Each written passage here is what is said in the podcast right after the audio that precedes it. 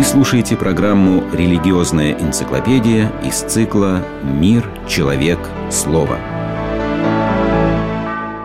Православие Как мы недавно говорили, община первых христиан жила удивительной близостью ко Христу и особыми дарами Святого Духа. Такие сверхъестественные для нашего современника явления, как дар пророчества, знание других языков без обучения им, дар исцелений, изгнание нечистых духов и иных чудотворений – все это для христиан первых веков было естественно и обычно. Шло время, менялось и отношение окружающего мира к христианам.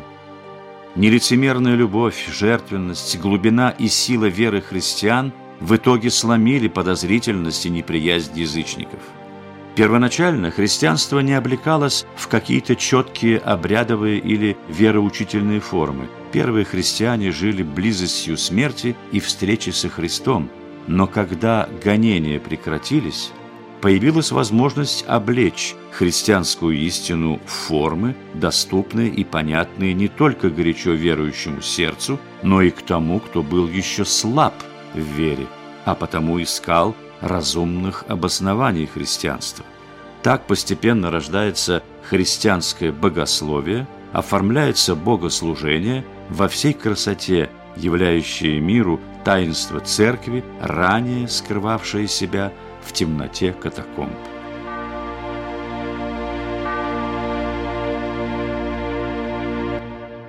До середины XI века восточные и западные христиане сохраняли свое единство. Руководители восточных церквей носили титул патриархов, а глава западной, римской, именовался папой. Восток сохранил традиционную веру в то, что всеобщей, соборной, по-гречески кафолической церковью является каждая христианская община, находящаяся в единстве со всеми остальными – поэтому ни один епископ не имел права вмешиваться в дела другого без его согласия. А особо важные вопросы решались не единолично, а собором всего епископата.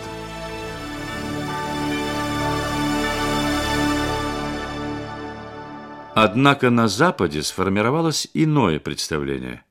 Первенство чести римского епископа, преемника апостола Петра – в сознании западных христиан постепенно из председательства в любви превратилось в первенство власти. В итоге Рим объявил, что папа может самостоятельно распоряжаться всеми вопросами церкви, как западной, так и восточной. Власть папы была поставлена выше власти Вселенских соборов. С таким утверждением Восточная Церковь не могла согласиться, поскольку это было изменой древней христианской традиции, разрушением принципа единства и равенства во Христе. А после того, как в 1054 году папские посланники положили на престол храма Святой Софии в Константинополе акт об отлучении константинопольского патриарха, Рим окончательно подтвердил свое отпадение от полноты христианства. С этого момента Восточная Церковь стала именоваться православной, тем самым показывая чистоту и неповрежденность своей веры, верность изначальному христианству.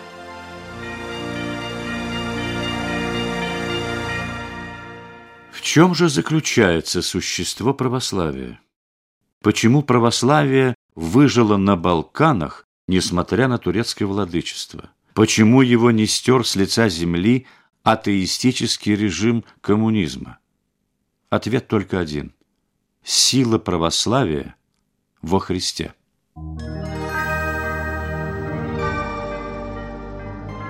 Православие жило и живет не потому, что заботится о своем выживании. Напротив, оно никогда не ставило своей целью заручиться внешними гарантами своей стабильности и непоколебимости. Только одна цель стоит перед православием – сохранить в себе лик Христа точно таким, каким его знали первые христиане. Но это невозможно без чистой веры и правильной, богоугодной жизни. Главная забота православия состояла в том, чтобы через всю историю пронести и сохранить лик евангельского Христа и правильно прославить Его.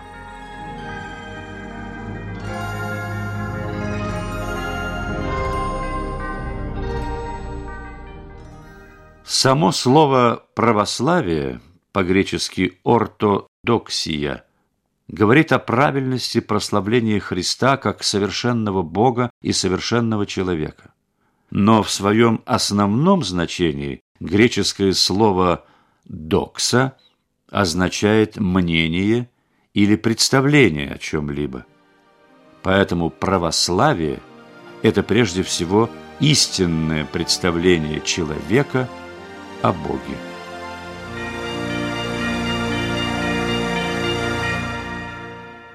Образ Христа, бережно хранимый православием, это вовсе не образ жаждущего отмщения судьи или, напротив, либерально настроенного моралиста.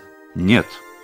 Православие свидетельствует о Христе как Спасителе, который свободно взял на себя всю тяжесть греха и прошел весь путь человеческой жизни, даже до ада.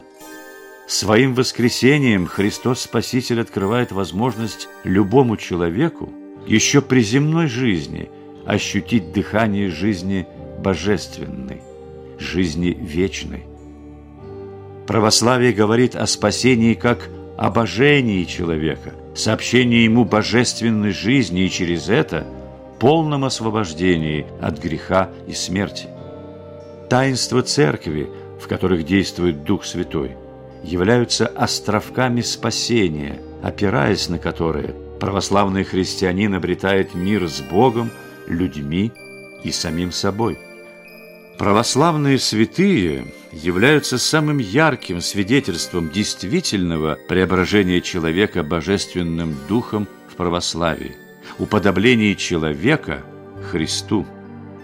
Красота православной церкви заключена в ее бесконечном уважении свободы человеческой личности – Православие считает, что безграничное уважение человека и его свободы обязывает и призывает к такой же безграничной жертве, какой была Христова любовь, запечатленная на кресте. На такой жертвенной любви, безграничном смирении и уважении к человеку Бог созидает свою церковь. Число православных в мире составляет по разным подсчетам от 125 до 200 миллионов.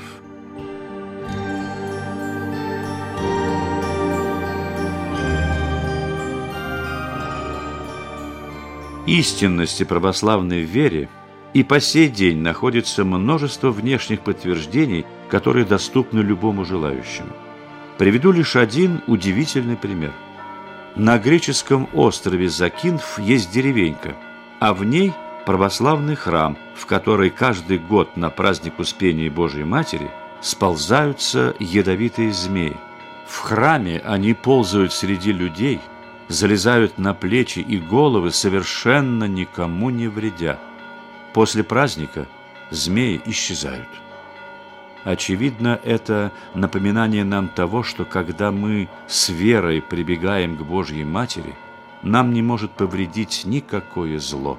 Это ли не чудо?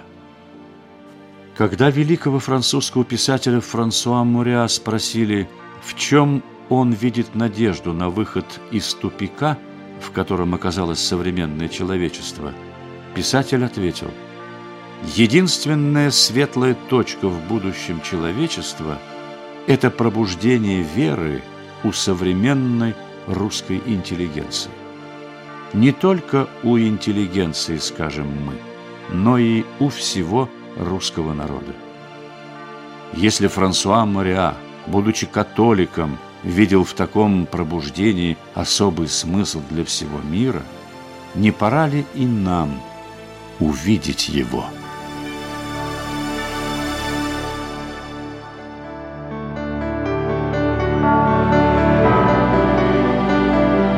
Слушали программу «Религиозная энциклопедия» из цикла «Мир, человек, слово».